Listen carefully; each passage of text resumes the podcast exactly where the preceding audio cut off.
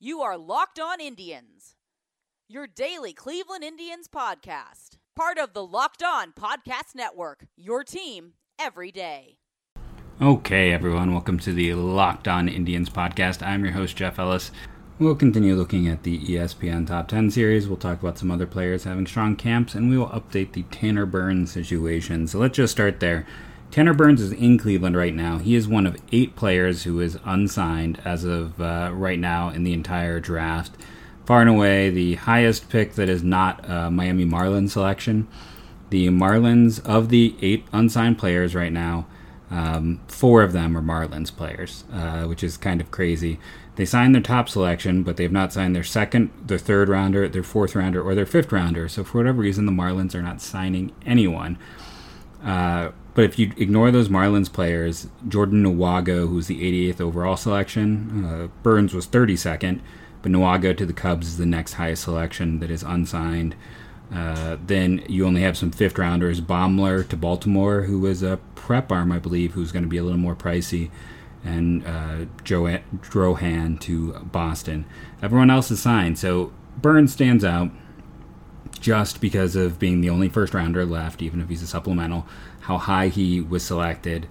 And again, if you pull out that Miami pick, the next highest selection is 88th overall unsigned. And just in general, most of this draft is signed, sealed, and delivered. And uh, Burns is not yet. Now, I was talking about numbers on the podcast, and I recently realized when I was summing up the columns in my Google document, I had forgotten to add the final column. So all of my data was not including the slot value of the uh, of Mason Hickman's pick, which is why all of my data was off. Now, if the at one point in time I said if the Indians don't sign Burns, Burns might have him over a barrel to lose a first rounder.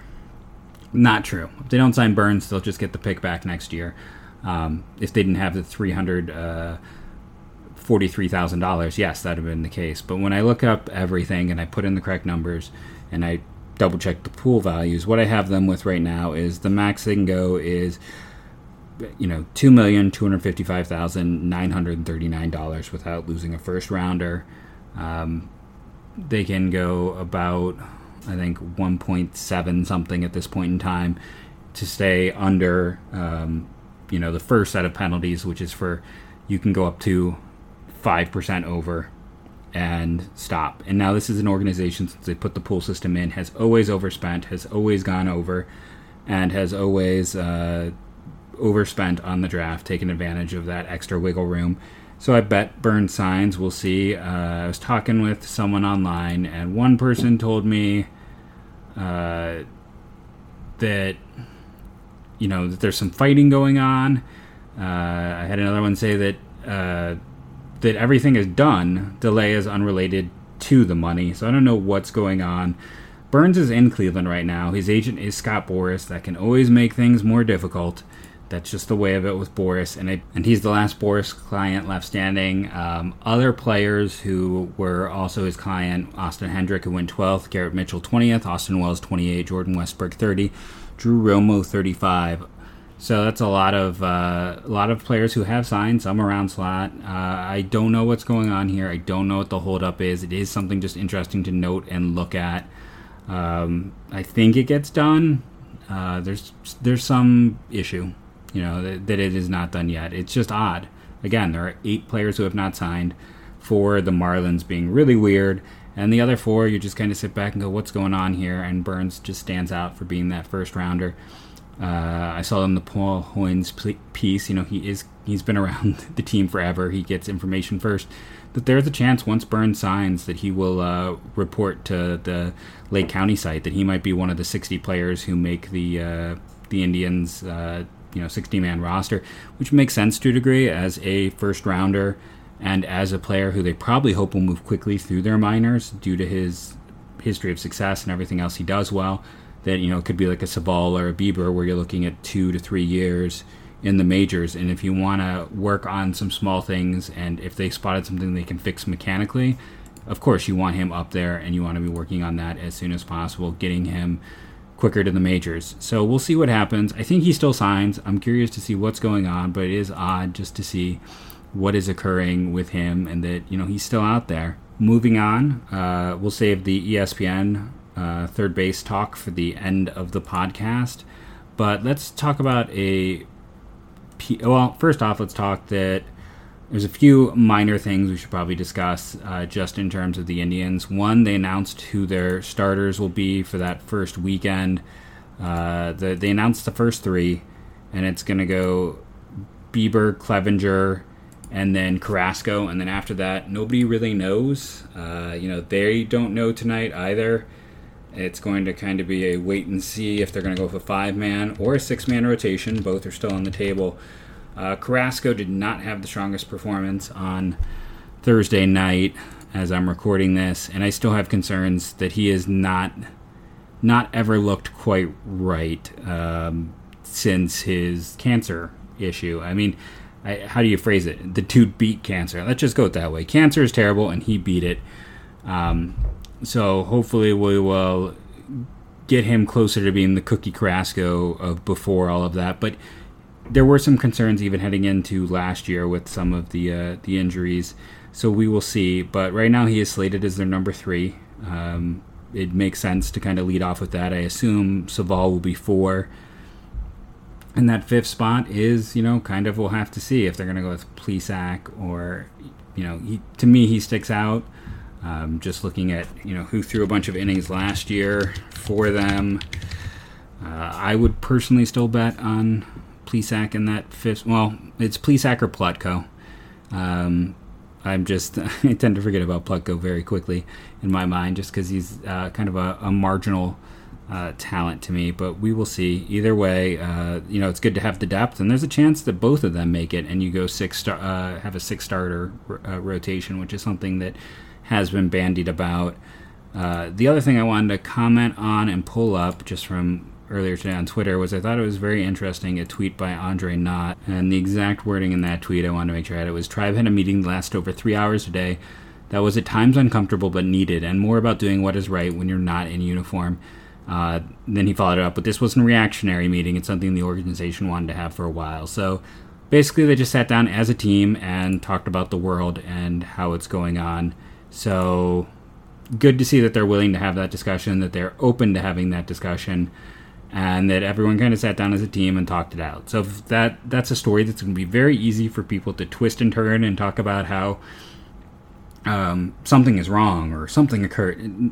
None of that's necessarily true, is basically what I'm saying. So just be aware they had a sit down meeting. It wasn't an easy meeting, but they, they talked about, you know, being a responsible human being, which I think is a, a lesson, something we can all uh, spend some time thinking about and doing, making sure we are doing before we get into the top tens, those aren't going to go away. We have to talk about Bradley Zimmer.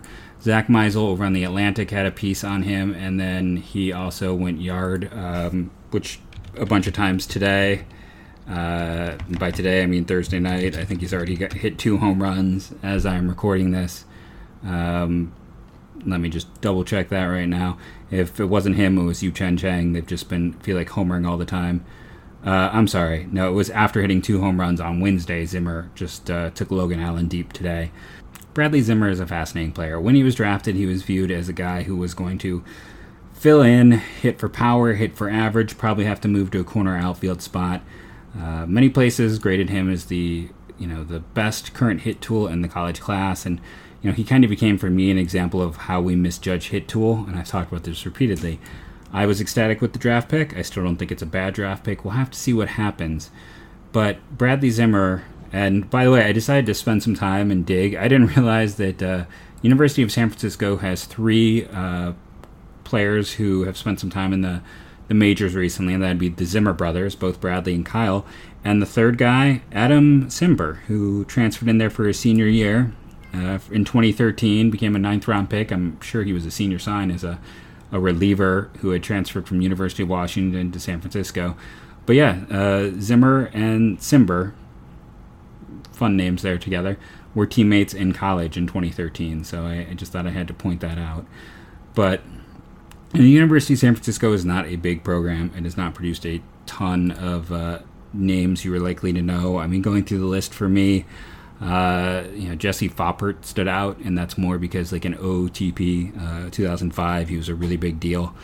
There's some other guys, but not a lot of short on stars, and they're part of the West Coast uh, conference, which for baseball, it's like Pepperdine has had its ups and downs. Uh, San Diego, same. Gonzaga has been pretty steady, but typically produces some talent. Uh, Loyola Marymount, San Francisco, University of Portland, BYU, St. Mary's, and Santa Clara. I point this out because, again, it's not a murderer's row. It's a good conference. It's, you know, it's a small conference.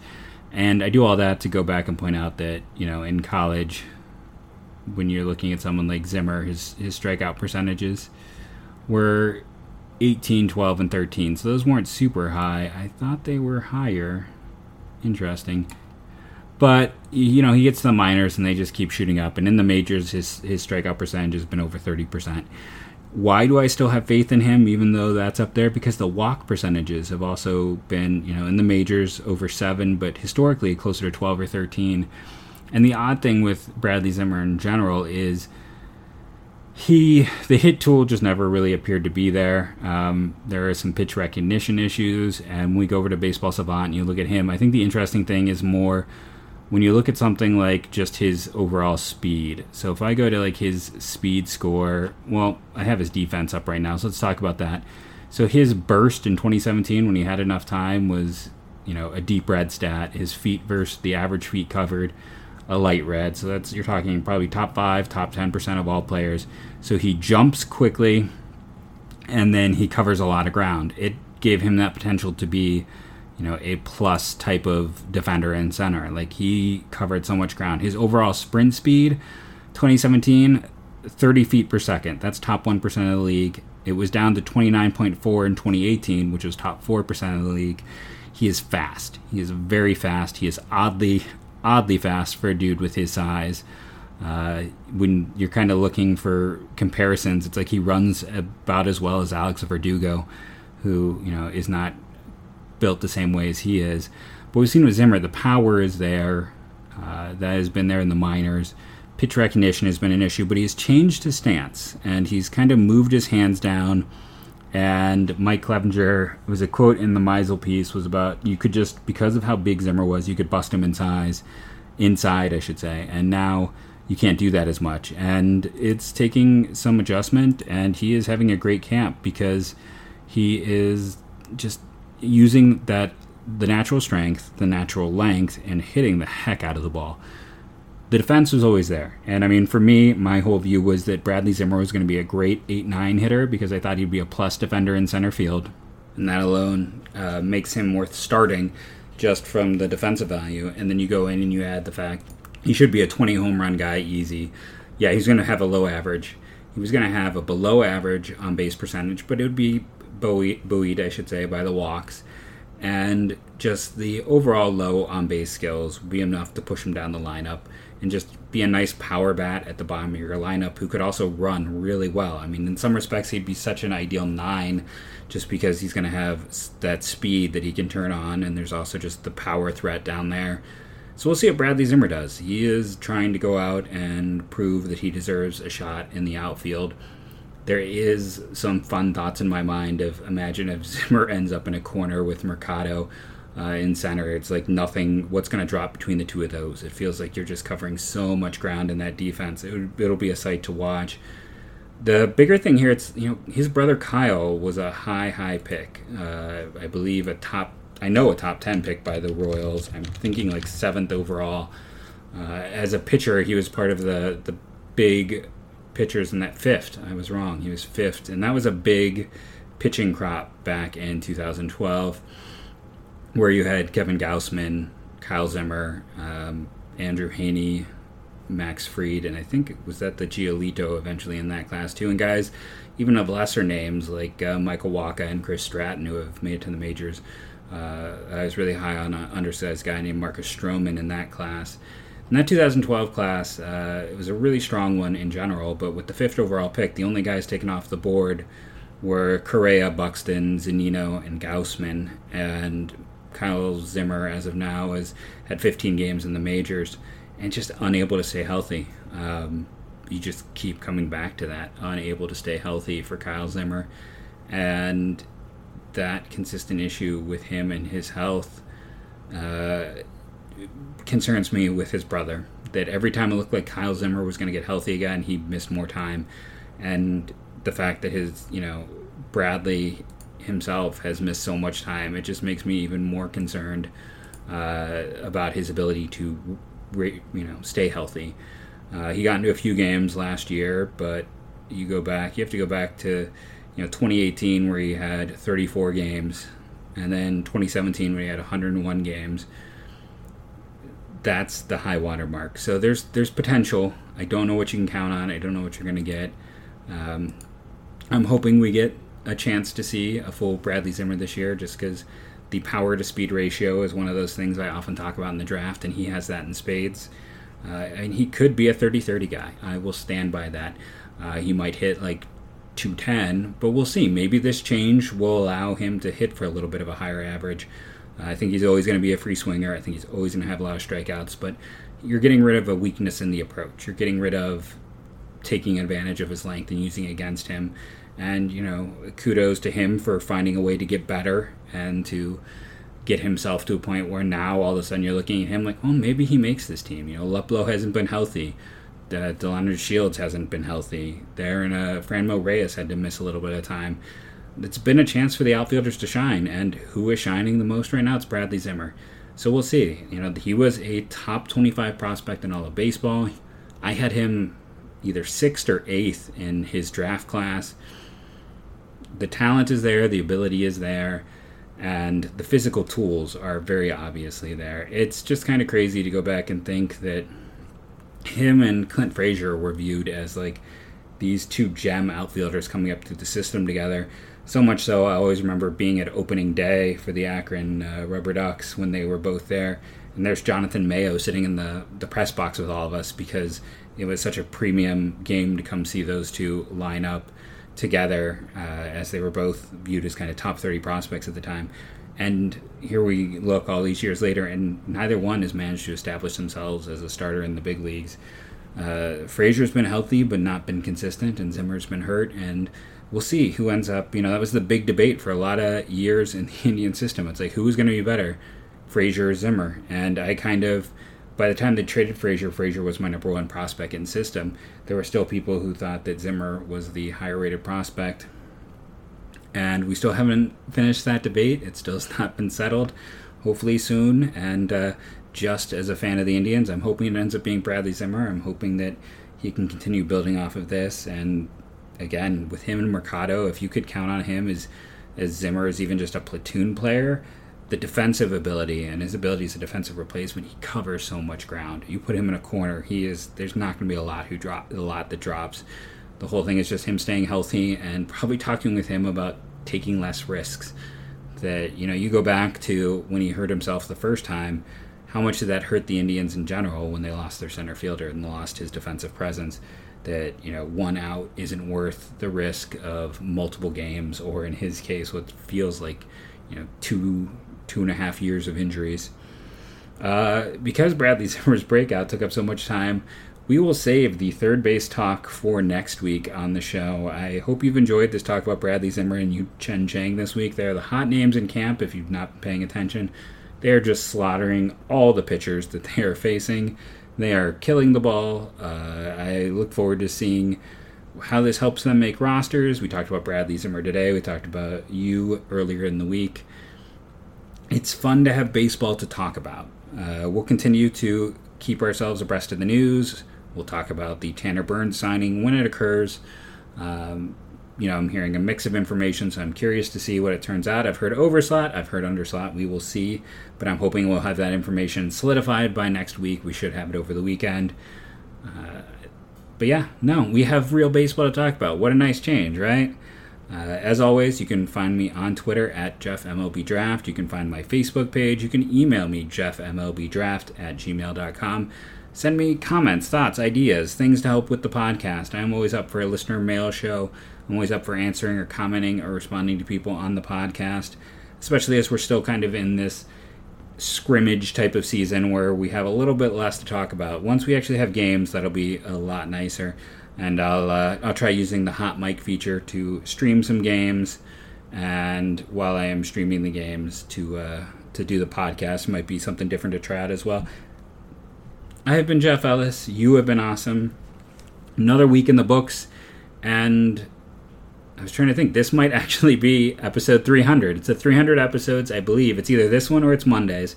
It could very well be this one. So 300 episodes in the books. So very much a big thank you to everyone that I have been able to do 300 episodes already of this podcast. If you have listened to all 300, please let me know. I'm very curious to find out who has actually done that. But again, big thank you to the audience. You're the only reason this podcast exists. And as always, go tribe.